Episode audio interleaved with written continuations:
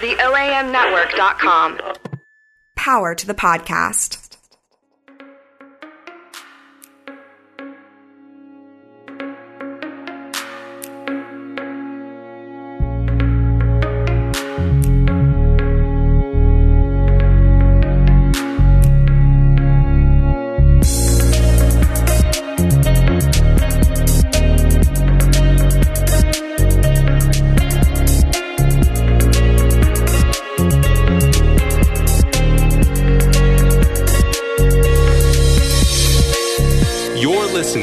Bike Nerds Podcast.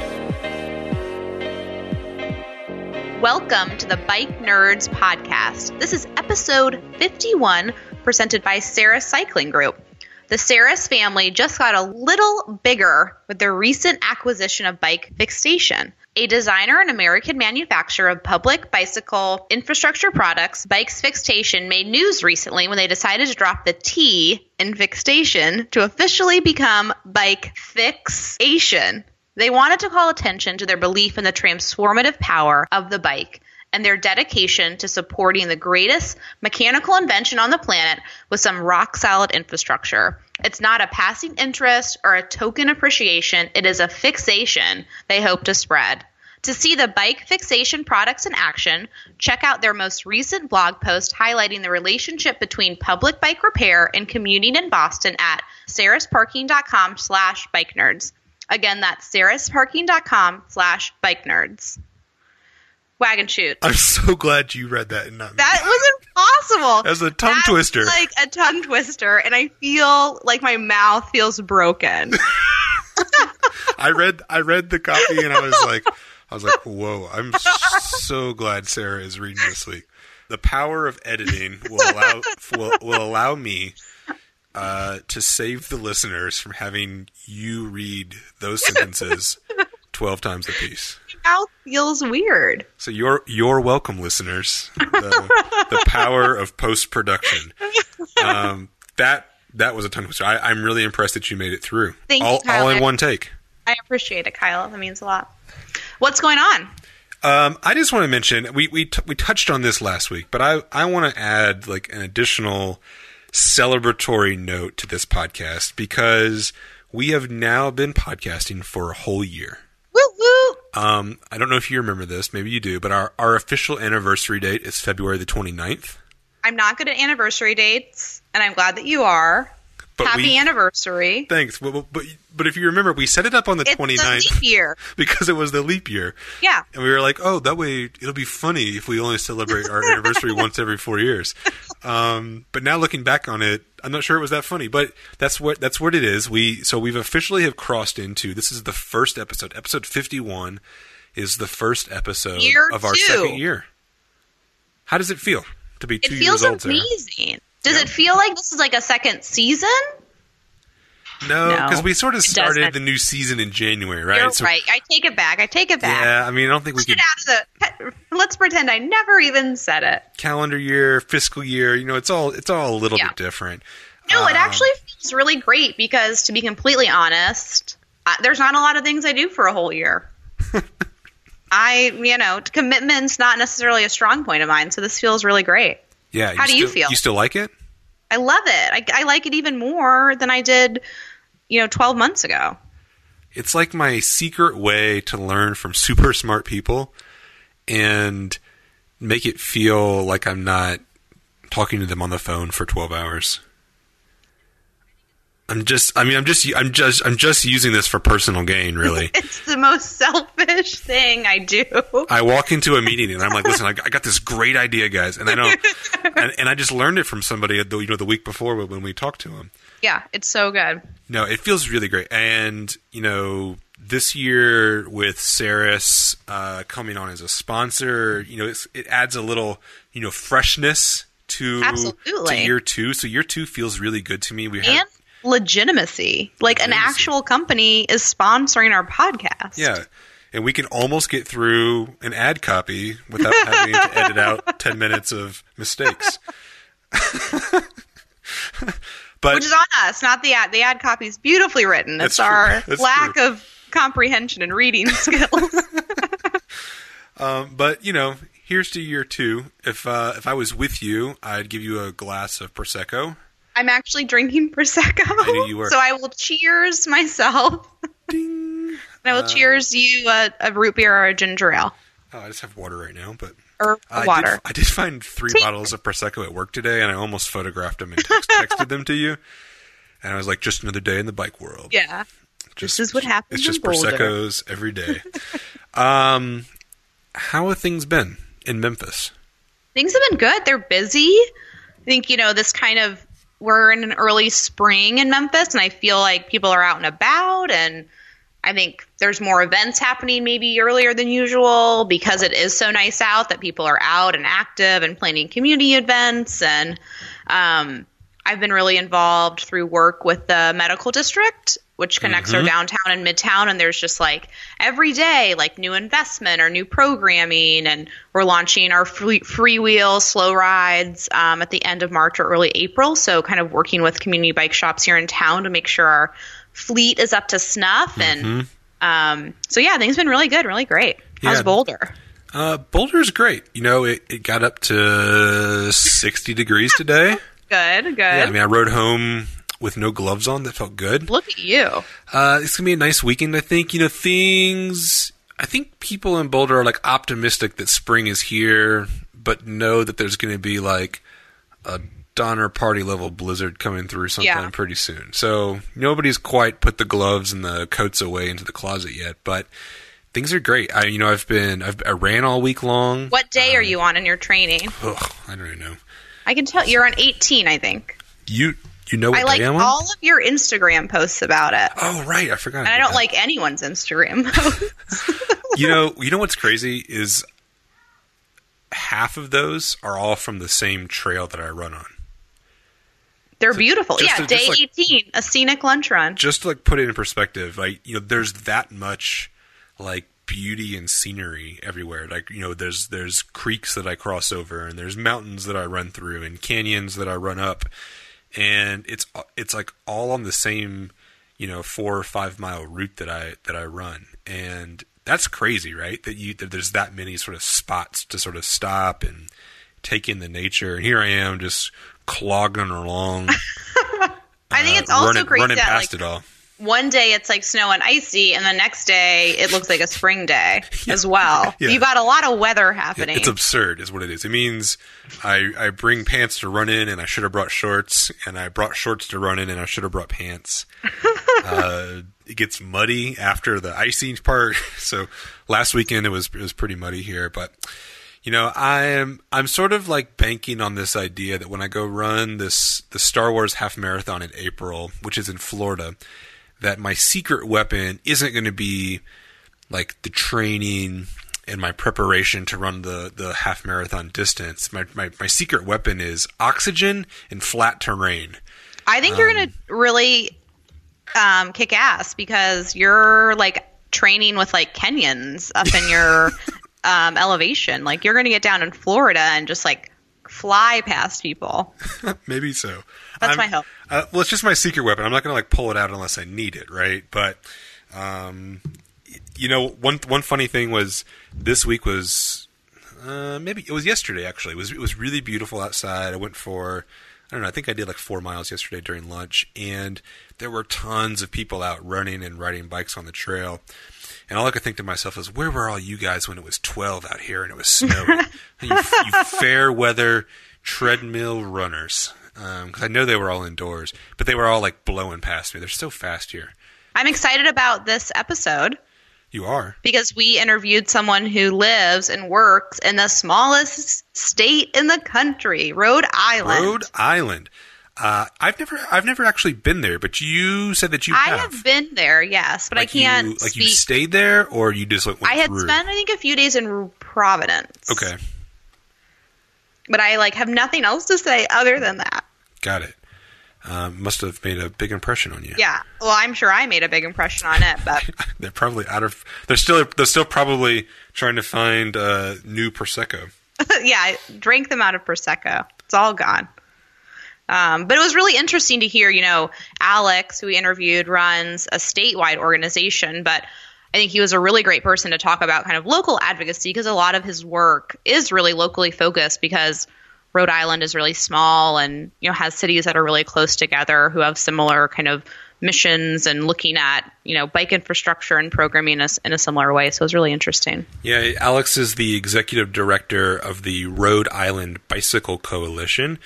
Um, you're you're spot on, right? I mean, he he works in, you know, all the cities in Rhode Island, but there's not really that many cities in Rhode Island. So a lot of his work gets focused in Providence. Uh, there's another great group, um, Bike Newport, which is in Newport, Rhode Island. You know, my wife is actually born in Newport. I didn't know that. There's a naval base there, and she was born there when uh, when her parents were still in the Navy. That's a fun um, fact. But then she moved to Memphis, like when she was like one or two years old. So still counts. Yeah, maybe. I think it does. I was yeah. born in Camden, New Jersey. You know, people are born places. And so, would you consider yourself a New Jerseyan? Considering that I lived there for six months, but then went to high school there, I would say yes. Is that the proper term, a New Jerseyan? I have never heard that term.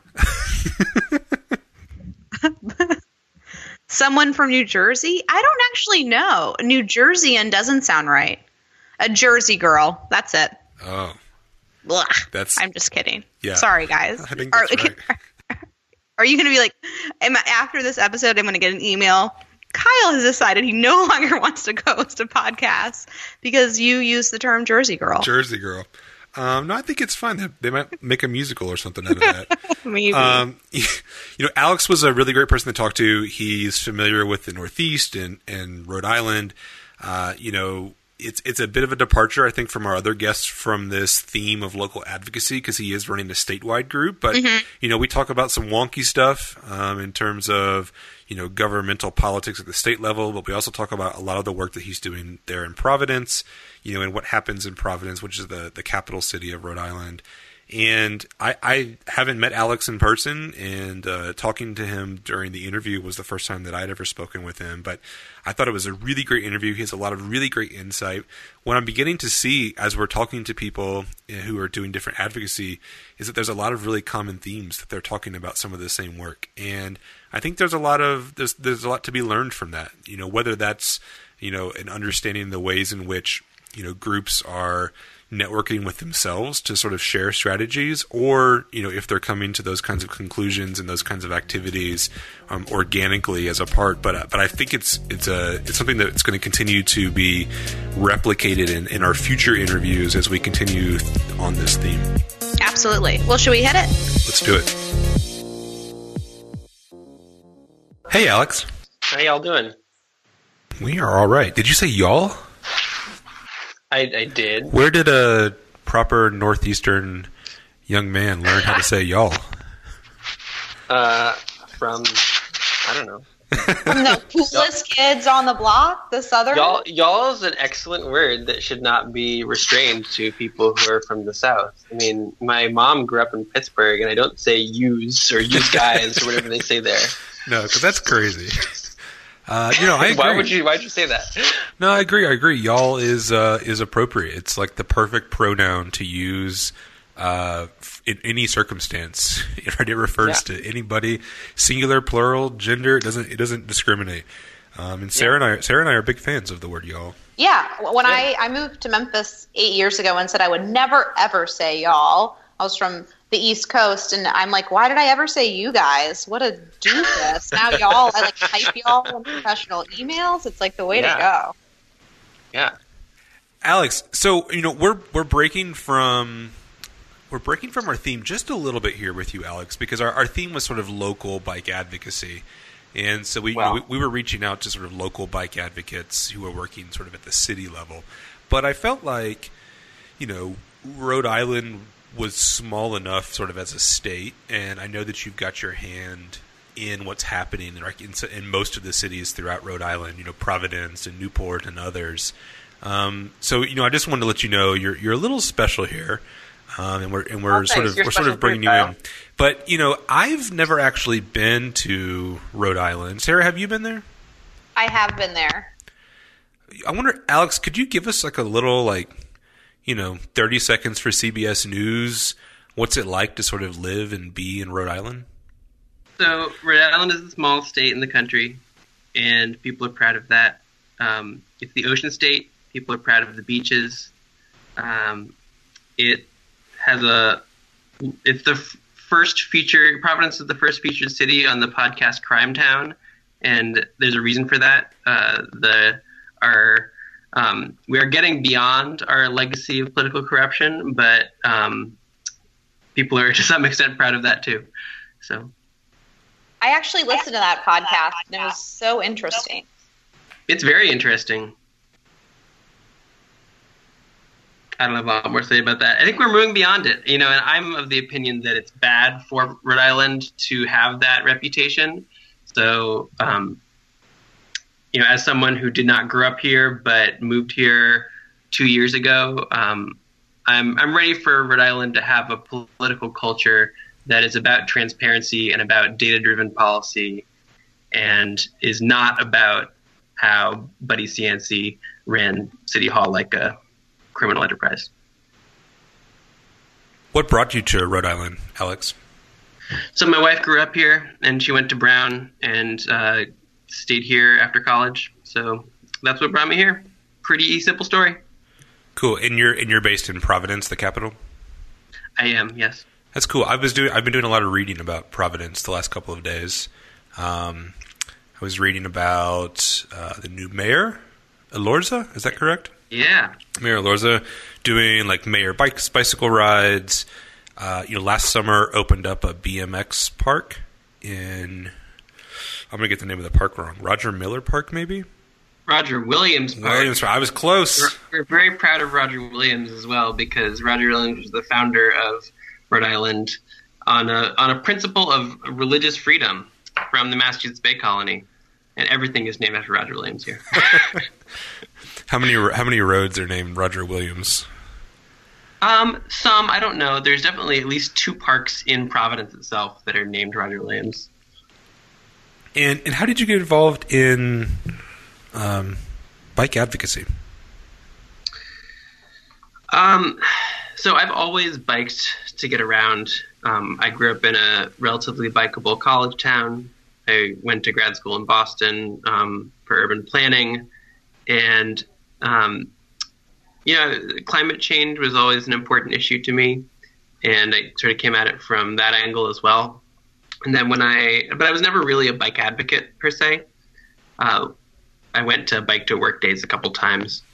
Mm-hmm. Uh, then when I moved to Providence, I was biking to get around, and I noticed that it was less of a mainstream uh, choice than it had been other places. And uh, after a while biking around in Rhode Island, I started getting involved with the Rhode Island Bicycle Coalition. As you know, we, you know, I do have a background in advocacy, so that kind of pushed me towards getting involved with an existing organization.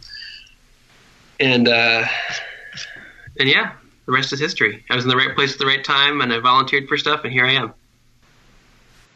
What type of advocacy were you involved in before uh, moving to Rhode Island?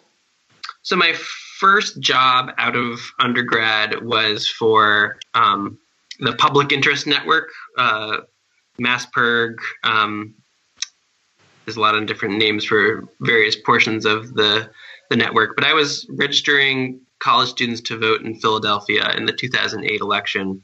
Um, and I lasted about a week doing that, but it didn't kill my spirit for advocacy. I worked a little bit to elect Barack Obama in my hometown. Um, and I was involved in town politics after graduate school in my hometown as well. So That's, that's so. What's the day? What's the day-to-day activity that you're that you're working on now? You know, as sort of a as a statewide organization, are you are you traveling to other Rhode Island cities and visiting with people? Are you you know just uh, you know just generally sort of what's the day-to-day life of uh, the executive director? So it's, it's all over the place. Um, today, I had a meeting with a. Um, a someone from statewide planning about the forthcoming state bike plan.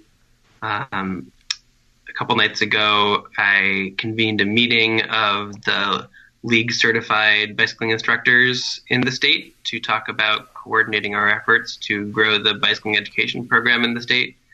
Uh, had another meeting about this um, this ten million dollars bond that we got passed at the state level for bike path infrastructure and where that money is going to be spent. Uh, I spend a lot of time, you know, doing fundraising. Um, we're cultivating our membership. Um, one thing that I need to spend more time on in the coming weeks is planning our bike month activities. We're definitely doing Bike to Work Day. And um, I know some partners are, are doing um, other cool events as well. So it's all over the board. And maybe maybe I'm just being ignorant here, but are there local bike advocacy groups in the different cities, or are you, are you sort of it? So there's one uh, really strong group in Newport. Bike Newport has been around um, for like five years or so, mm-hmm. and um, is is really awesome. Um, that's the only local bike advocacy group um, or bike advocacy nonprofit. There are uh, informal groups in a couple other towns. Charlestown has a small um, committee. Uh, South Kingstown has a small committee. But, you know, Rhode Island is so small, we have really one urban core, and that is the greater Providence area. Mm-hmm. Not all Providence. Um, there are a half dozen cities that make up the urban core. Um, but but th- that urban core is, is, you know, when you say traveling to other cities, there aren't many other cities. There's two other urban cities in Rhode Island, um, Woonsocket and Newport. And the rest of the, the really urbanized cities are in the greater Providence area. Gotcha. D- does it... Does it feel like local and state politics are really close to one another, just just due to the sort of the small geography of the state? Yes, but at the same time, they're definitely separate. Hmm. Um, and there's a one of the running jokes in Rhode Island is that to go to the other side of the state, which is like an hour drive at most, um, you got to pack your overnight bag. Um, so, so people think about traveling around the state just as people think about traveling around Tennessee or Colorado. It's um, it's just more ridiculous. When you look at the smaller towns in Rhode Island, how are their needs or wants around kind of bike advocacy or bike culture different than, say, kind of urban Providence? Um, there's probably a greater portion of people who think of bicycling as Um, purely a recreational activity in the smaller towns. Uh, we've got great off-road bike paths in Rhode Island, and uh, that's sort of been the dominant um, culture of bicycling in the state for a long time. So I think there's probably fewer people who bike for transportation in the smaller towns um, than in than in the Providence and surrounding towns. But um, yeah, I think that's the biggest difference. And from a state legislator, le- legislative side, is there support? Are you working with partners on the legislative side on advocacy, or are you kind of building those bridges? I mean, what's the climate like around creating bike and ped-friendly communities? So uh, there's the legislative, and so we are working with legislators. Um, we've got a variety of allies who sponsor different legislation that we work on. Um, there's the, the general political climate in the Rhode Island State Legislature is um, is full of conservative Democrats. Um, and of course, there's a lot of bicycling issues that are um, pretty nonpartisan. So There's some um, there's some Republicans who are really supportive of certain things we do. Um, most of our sponsors tend to be the more liberal legislators um, who make up about a third of the, the legislature. And what's the community kind of buy-in and in terms of looking at advocacy, in terms of calling, you know, people within the state legislature? Do, is there strong community support about reaching out and supporting y'all's work? Um, so there's a group of organizations that have come together um, under the name Paths to Progress, which has advocated for this this bond that we recently got. Um, and that group covers a pretty broad um, broad area, and you see that the bond passed with Um, two-thirds of the vote nationwide, and um, pr- majority support, I think, in every every city and town. Um, so there's there's generally a lot of support in communities. Um, really, the the strong support, the the, the passionate support, uh, happens in places where you have advocates working in the community all the time. Um, like Newport, um, like uh, South Kingstown, uh, and here in Providence, um, you know, as the urban center and capital city, as uh, a place with a commuter rail station to Boston, um, it definitely has a lot more of the demographic of people who bike for transportation. It also has a lot of college students who are also a, a, um, a demographic that bikes to get around a lot, and um, and in the neighboring communities as well, you have people who bike for transportation. So those are those are some of the places where there is a a stronger community support for um, places that are good for bicycling, and having a, a mayor in Providence who bike commutes regularly um, is is a huge um, is a huge step. Uh, so we're excited to partner with the city in that regard, too. Do you see a future, Alex, where more than just New- Newport and Rhode Island have sort of official bike advocacy groups on the ground? Just sort of speak to your point, right, where you're seeing the most progress and the biggest things happening. There's dedicated advocates working there. Do you do you see that happening in the future, that, that organization kind of spreading and, you know, and is – is part of your role to help sort of nurture that? Absolutely. Um, and, you know, to some extent, there are these small informal groups that, uh, that are in a few places that, that already are doing that. Um, I mean, one challenge just organizationally is funding. Um, you know, it's a nonprofit funding in Rhode Island is challenging. Um, it's a competitive nonprofit funding environment. Um, there's like one community foundation um, that covers the whole state.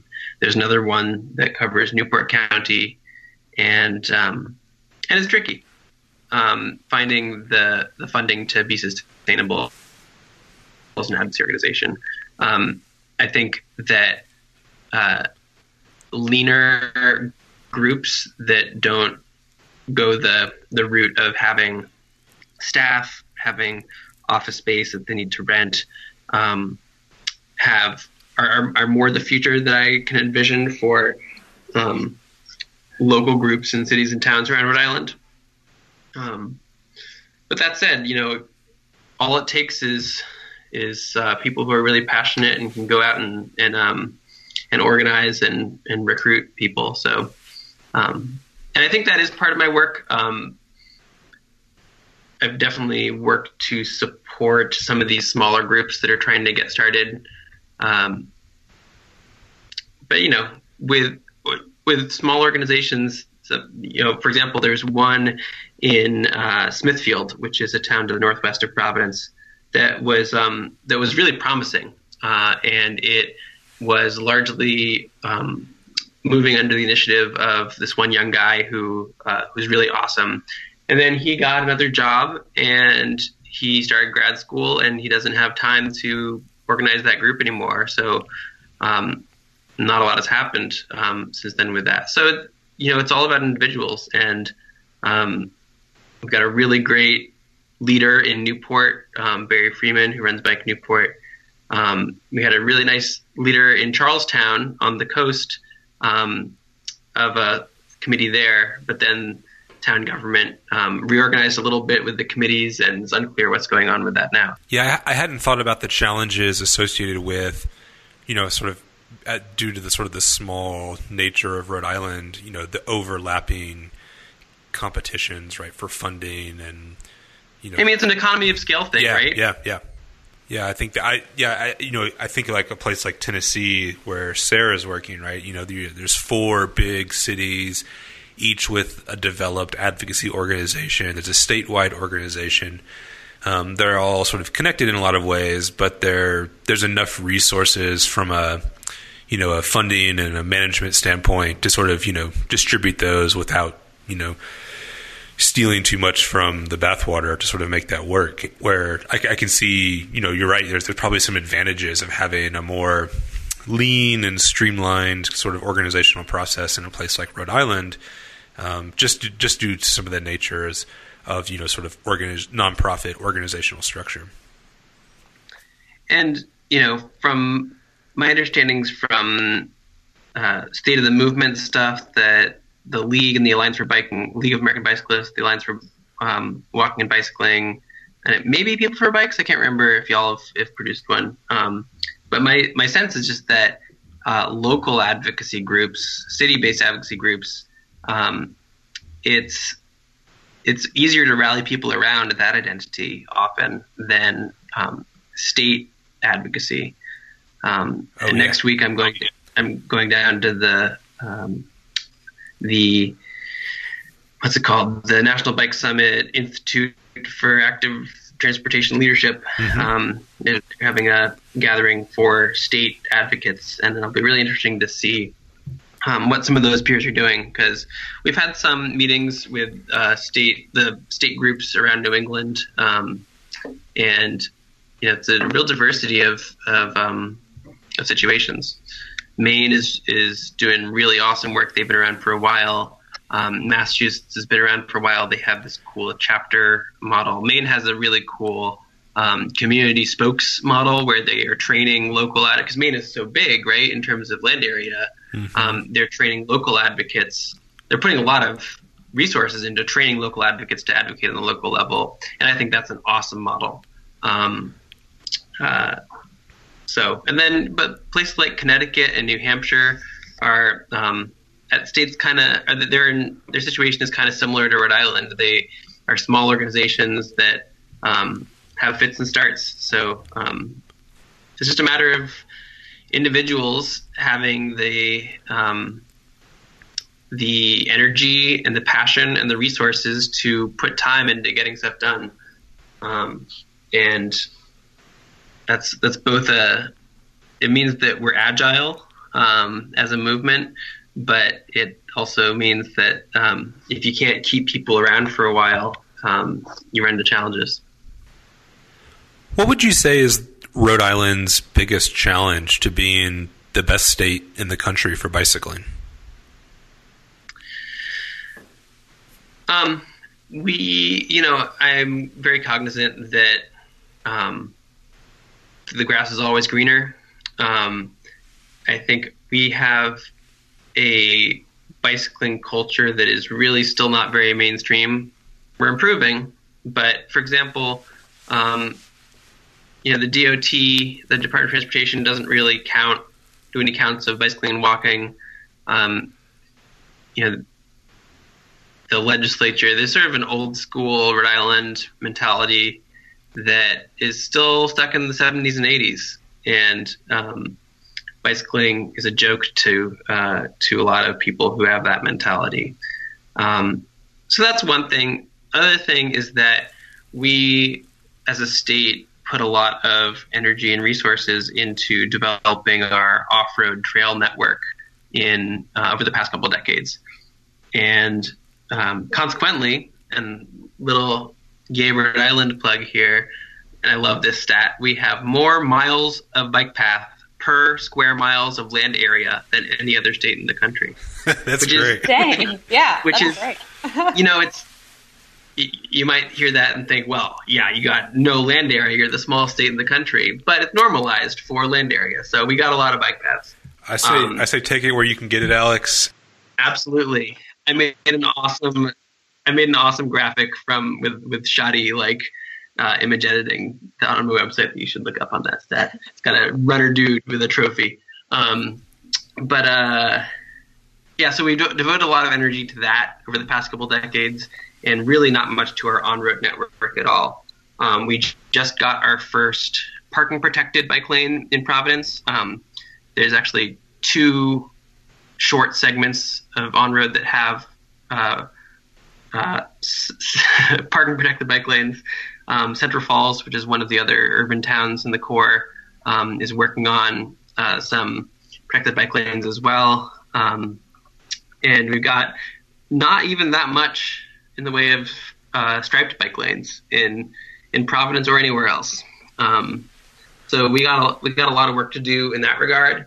Um, the another challenge related to that is that we have narrow streets in New England. We're an old city, so places like Indianapolis or other Western cities um, were built with much wider streets than our like sixty foot maximum width.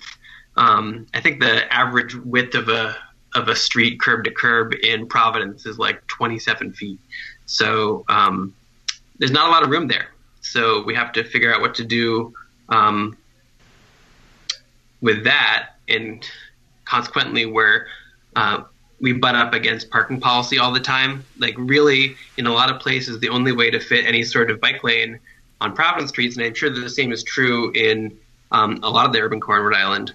Um, is to remove parking. And that is a real third rail for a lot of people. Um, so that that's definitely an issue that we're working to overcome.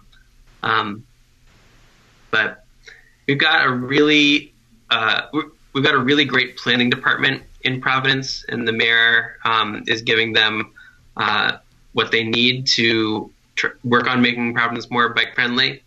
Uh, And the engineering community, the traffic engineering community, is is is. I think they're really starting to come around as well. Um, I hear more and more about how they're interested in um, best practices in in bikeway design um, and maintenance. You know, and we're we're tackling these little these little um, details like um, how do you clear snow out of a protected bike lane? What is the cost of Uh, a mile of protected bike lane over just striped bike lane. Um, we are doing road diets, which is a great way to reduce speeds and get extra um, space in the roadway for something like protected bike lane. So um, we're making progress, but we have spent a lot of time focused on the off-road to the detriment of the on-road in the past couple decades. Do you see Providence emerging as kind of a best practice for the state to look at around planning and engineering, since they do have some latitude to to try things and be more agile and, and look at kind of new ways to install bike lanes and the importance of protected bike lanes? Definitely. Um, I mean, I think that it just takes municipal leadership from planners, from mayors, from public works offices, um, which is comes down to small p politics um, often. So if you have one person who's a great municipal planner in East Providence, say, um, who's able to win over the city council and the mayor and get the go-ahead to do stuff, they could vault ahead of, of Providence, which is a different city than East Providence. Um, and so it just comes down to that. Um, the other thing I'd mention is the fact that Um, there's such a huge difference in the appropriate bicycling infrastructure in an urban environment, in a suburban environment, and a rural environment. And Rhode Island has all three um, in spades. So um, I wouldn't expect Coventry, which is um, contains one of our newest bike paths, but is otherwise pretty rural. I wouldn't expect them to be uh, revved up about putting in protected bike lanes in their streets, because their streets have like, I don't know, a couple hundred cars a day on them, you know? So um, really it's about finding appropriate infrastructure for different types of places. And, you know, because it's underserved and because it's the capital city and because it's um, It's where a lot of the gaps in our bike path network are. I focus a lot of my energy on Providence um, and generally the urban environment. Um, but, you know, I'm, I don't want to be so arrogant to assume that what is good in the urban environment that I spend a lot of time thinking about is also going to be good for these rural and suburban communities. So you mentioned a second ago that in addition to infrastructure being a challenge, that also, you know, the creation of a of a bike culture was also a challenge.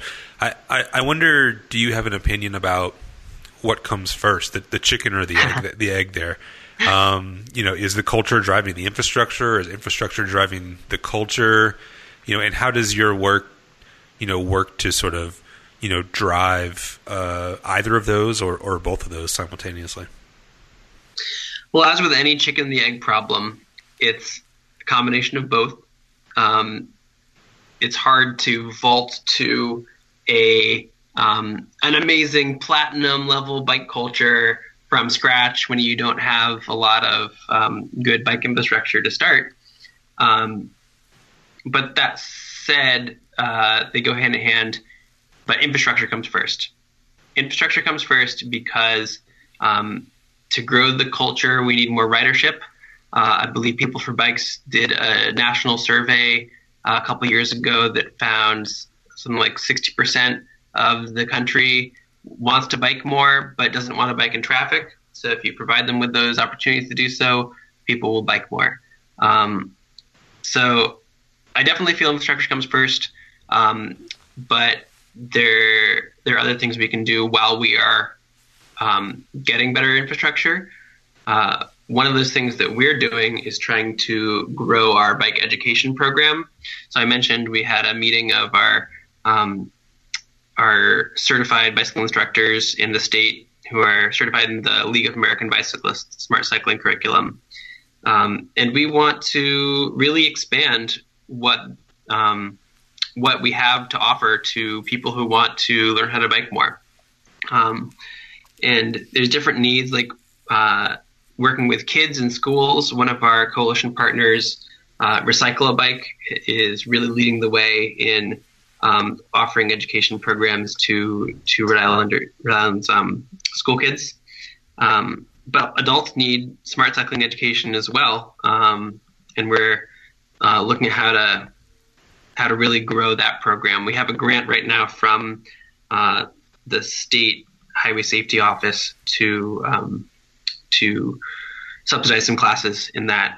Um, and another thing is just visibility uh, in expanding the bike culture. Um, just the fact that Ride Bike, as we call it, the Rhode Island Bicycle Coalition, just the fact that we're here and doing this work and unashamed of the fact that we bike and excited about bikes and doing stuff about bikes, um, that makes a difference in terms of of culture change. Culture change is slow, and just having examples of people who are excited about how you want the world to be, to be a bike-friendly place, um, that goes a long way. So it doesn't happen fast, but that sort of thing is important.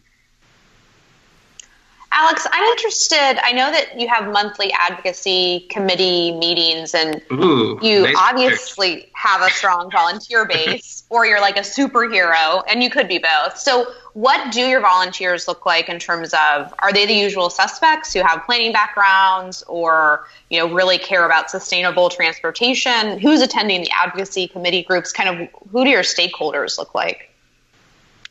So our advocacy committee meetings are changing. Um, they we've just adopted this new framework that we um, got from the Livable Streets Alliance in, in the Boston area. But the people who come to those meetings are, you know, I don't, I don't know about usual suspects. Definitely they don't all have planning backgrounds, although some do. Um, They're a mixture of people who bike for transportation and wish that it were more mainstream, and people who have a uh, sort of an urbanist philosophy um, and bike, but the the more motivating factor is they want the places to be better for bicycling. Um, so it's more the former. It's more people who who love biking and want more people to do it and want the streets to be better for bike, bicycling. Um, those transportation bicyclists. Um, but it's, and it's a variety of people. You know, we have some people show up who their main interaction with bicycling is a charity ride or a club ride.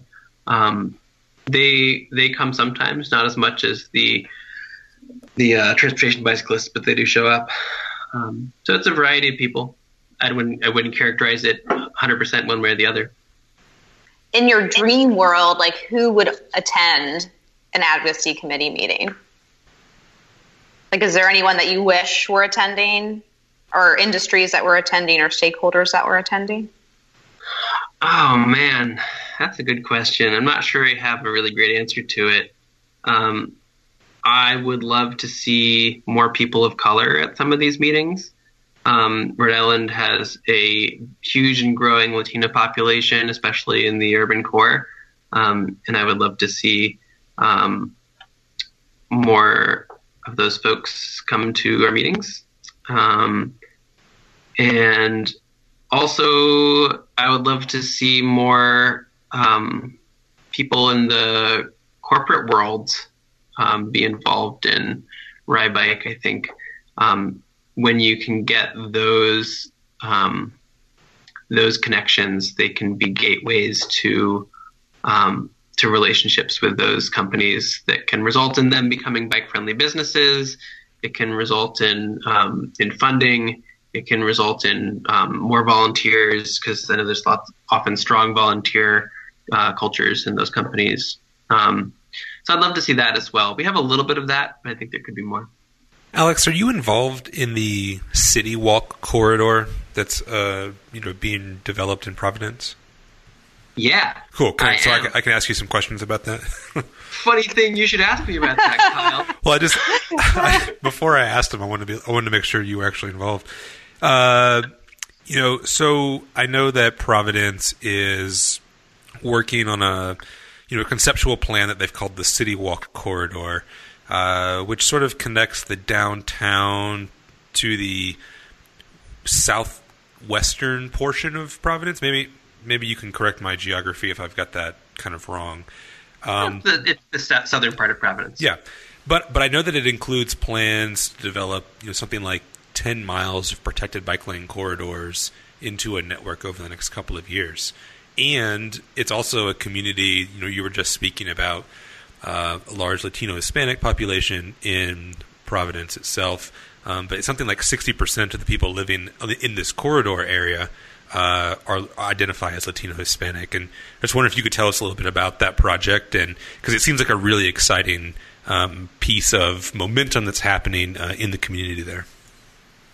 Yeah, sure. Um, well, City Walk is really exciting. There's a lot of momentum behind it right now. Um, so your listeners know, Kyle, um, City Walk, it was the project selected by People for Bikes in the city of Providence to be one of ten communities as part of the Big Jump program. Oh, what a coincidence. New- oh, yeah, wow. I, I, Interesting. In case, in case you've heard of it, um, I think this, this is, you, you started this program, right, Kyle? Uh, I wouldn't say I started it, but I'm, but I'm, but you're running. I'm, I'm heading it up. Yeah. Yeah. That's pretty exciting. Um, and we're super excited to be a part of it. Um, so that's just the latest piece of momentum be- behind this project. Um, it is, There's funding for City Walk in the State Transportation Improvement Plan, the T I P. Um, there, what else? There's a re- oh, another thing recently.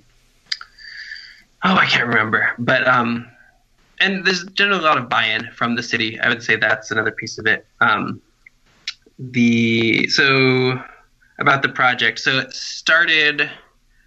Um, Gosh, I don't like five, a couple years ago, three years ago, five years ago, um, a group of folks, including the Providence Foundation, uh, neighborhood association in um, part of what's really part of downtown, um, and a landscape architect, uh, are sort of the the big forces behind it, and through some community meetings, uh, they put together this this really fantastic um, uh, vision and design document for what this this might look like, um, breaking it up into different segments. Um, there's very different characters to the the areas that the route goes through, and the general idea of the route is that it connects India Point Park um, to Roger Williams Park, both in the city of Providence.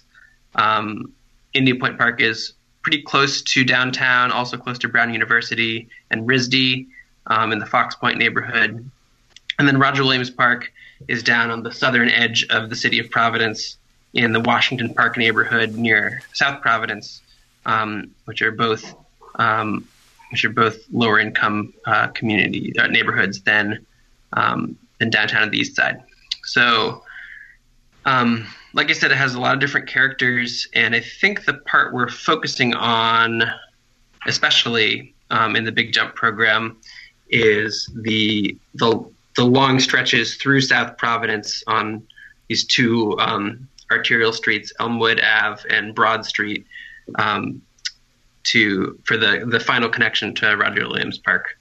Um, so it's super exciting. There's also another spur that gets Uh, the route close to one of our off-road bike paths. Um, but this is sort of the, the spine of Providence's future bike lane network. It goes really through the, well, not really through the middle of the city, but through the middle of the biggest part of the city, which is the sort of the southern quadrant of the city. Um, and a lot of it is through, is um, pretty underserved neighborhoods, which is awesome to uh, focus there for bike infrastructure.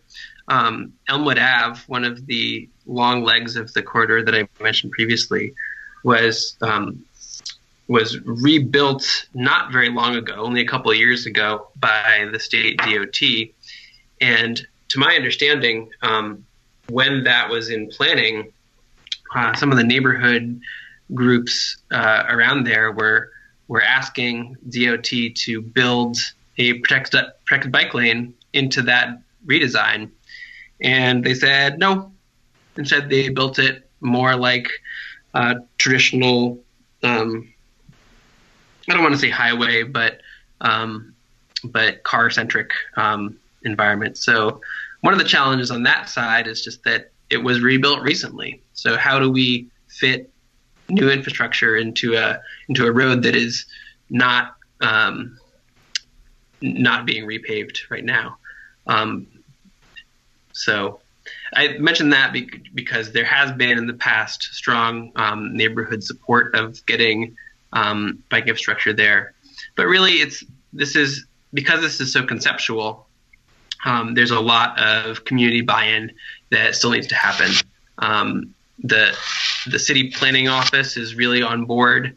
The um, the organizers and advocates who who um, have really been behind the plan for a while have, have succeeded in that regard in getting the city on board. And now um, it's a matter of um, getting the whole community to have a shared vision for it and getting it built. So I'm super excited about City Walk. I actually built the website for City Walk. Um, so... I'm excited about that as well. Executive director and webmaster. You should add that to your uh, your email signature. You got to be a jack of all trades when you're a staff of one. That's true. Understood that. Um, so you mentioned something just a second ago, and I, I this is may, maybe a wonky question, so forgive me, Sarah. But is Sarah not a wonk? No. You have a podcast called Bike Nerds. Yeah. I am not a wonk. No wonk. but, but I like other wonky people. But go on, Kyle. But Alex, you mentioned the S T I P, right? This the State Transportation Improvement Program.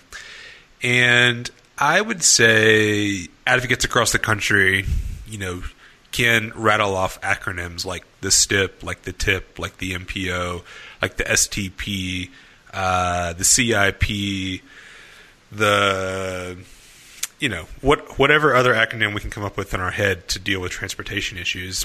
And I wonder as you think about sort of your work over the last couple of years, you know, to what degree is getting into transportation, funding, planning, and sort of policy at that level, you know, where, where you're familiar with the acronyms, you're thinking about a lot of that stuff has to do with sort of long-term success.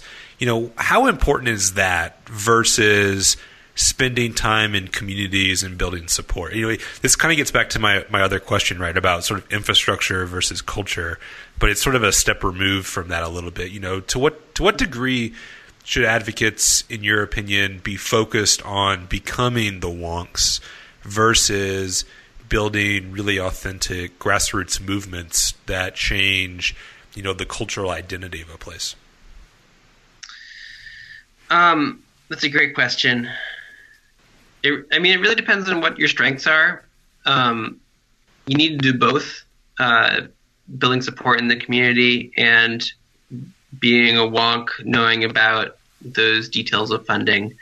Um, I think one of the biggest roles of an advocacy organization is translating between the two worlds, is translating the uh, the acronyms to community members and translating community needs to uh, planners and and bureaucrats.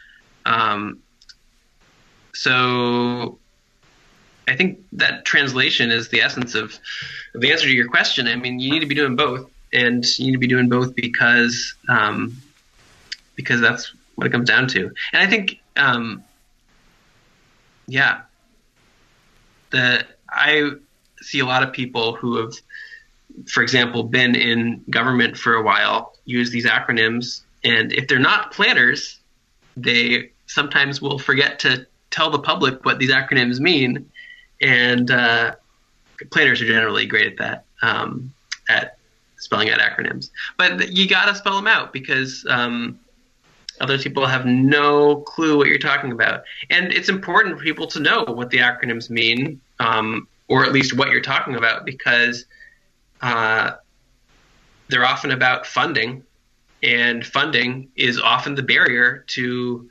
um, having your neighborhood be better uh, for biking, for whatever.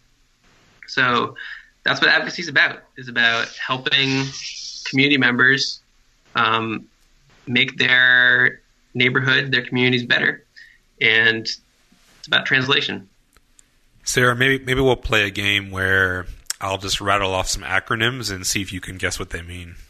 So I actually know a few more ac- acronyms since since you left Memphis, maybe because I didn't have you to translate for me. But it is, from someone who doesn't have that background, it's continually overwhelming um, to know how to navigate w- what a tip is, and that you should probably go to the M P O meeting if you received funding. And how do you even transit, receive? Metropolitan Planning Organization. Exactly. That. It's just like all the steps are, are, I think, really complicated if you don't even know where to begin. So I really appreciate your perspective, Alex, on you know, spell what the acronym means. Like, let's actually talk and not make assumptions that everyone knows and is like on the inside track of the acronym world. SCUBA is an acronym.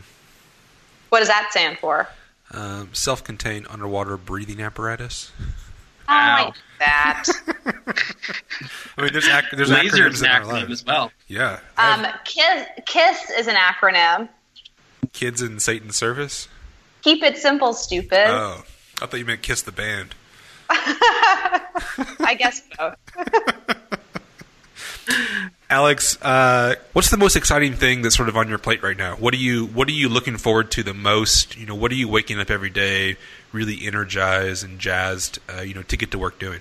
One of the most exciting things is Kyle's visit to Providence in early April. We're planning out a really awesome itinerary for, for the People for Bikes Big Jump uh, site visit. Um, but other non-pandering things that are exciting are um, both the city of Providence and the state are um, getting rolling with new bike plans. Um, the state is on the cusp of uh, announcing their consultant for their statewide bike plan, and the city of Providence is, um, you know, while they're not quite that close, they are they want to do a, a reboot to their bike plan, and it, my sense is it's coming pretty soon. Um, so those things, and then this green economy bond, which I mentioned, it's um, you know through the the state transportation improvement plan, the S T I P that Kyle mentioned, um, which is where most of the federal transportation funding um, gets funneled through. Uh, there's only a handful of bike projects over the next ten years that are planned, and this green economy bond um, that we worked a lot on has ten million dollars that's going to ten different projects approximately. Actually, it's going to be more than ten projects, um, and that's all going to happen in the next two or three years. Um, so we're going to see some really great progress on that um, much sooner than we would normally. And one of the most exciting things about this is just that the state is really listening to advocates about where this money should be spent. Um, this Paths to Progress group um, put together our recommended list of projects, and then we just got back sort of the almost final draft of the project list from the state, and it's nearly identical, which is really fantastic. Um, and one of the exciting things about it, and the reason I couldn't say it was just ten projects, is that there's some money in there for on-road infrastructure as well um, that is to be determined. Um, and they're going to come back to the advocate group to um, to give some recommendations on where that on-road money should be spent. Um, so I'm really excited about that. Um, and, I, you know, I'm a wonk. I'm a planner. I, I'm excited about these planning things. But um, another thing I'm excited about that's on the ground already is this uh, – Fountain Street uh, Protected Bike Lane in downtown Providence. It's um, it's not separated with anything vertical from traffic, except for parked cars. There's a painted buffer, and the parked cars are between the bike lane and the the car traffic. Um, and it's the first time we've done this in the city and in the state. And it uh, initially we had. Um, cars parking against the curb a lot, blocking the bike lane. But even with um, without a huge educational campaign to tell people what they should be doing, people are learning. Um, the police are, are are writing parking tickets here and there when people park in the bike lane. Um, and just generally people are getting the hang of it. So that's really encouraging in, in terms of the driving culture relating to bikes, that um, it is getting, people are learning what to do when there is um, new and relatively innovative um, bike infrastructure. So that's good. Another exciting thing. Wow, Kyle, I think you're going to have a really good trip to Providence. Yeah, I know that it's going to involve uh, one of the evening bike rides with the mayor. He he's, he holds mm, monthly. Is that correct, Alex? Monthly bike They're rides? Quarterly now. Quarterly. All right. Well, but he, that's going to be happening while we're there, Sarah. So I'm going to get to ride a bike with the mayor. Yeah. Awesome! I cannot wait to hear about that. Well, mayor Alex, is, a, is a hardcore bicyclist. He. What do you mean by hardcore? He is not afraid of anything, and uh, he he bikes through some pretty hairy streets on his way to work, and I've biked with him once or twice, and um, his staff got him to start wearing a helmet. Uh, they got him to stop running red lights, um, and uh, I like the sound of this guy. yeah, he's he he's yeah he's hardcore. Um, So, but he, he really get, gets it. You know, I, um, there's, there's a time when I was worried that because he was so hardcore, he didn't understand that most people, um, are not that way and mm-hmm. need to be separated from traffic in order to feel comfortable on the road. Um, and I was talking to him about this on one of these rides, and he, he totally does get it. He gets that we need to have protected bike lanes. So, Um, I really am grateful that, that he's our mayor, and um, hope he continues to be so. Well, let's see if he can keep keep up with uh, wild wagon shoots. Ooh, I think I'll be all right. Alex, thanks so much for taking an hour out of your afternoon to talk with us. Um, really looking forward to meeting you in a couple weeks. It's it's not that far away, actually. April's no. almost tomorrow. Um, and, you know, thanks so much for all the good work that you're doing there in Rhode Island, keeping the smallest state in the union safe. Thank you for the work you guys are doing in your, in your respective communities and across the country. This is great.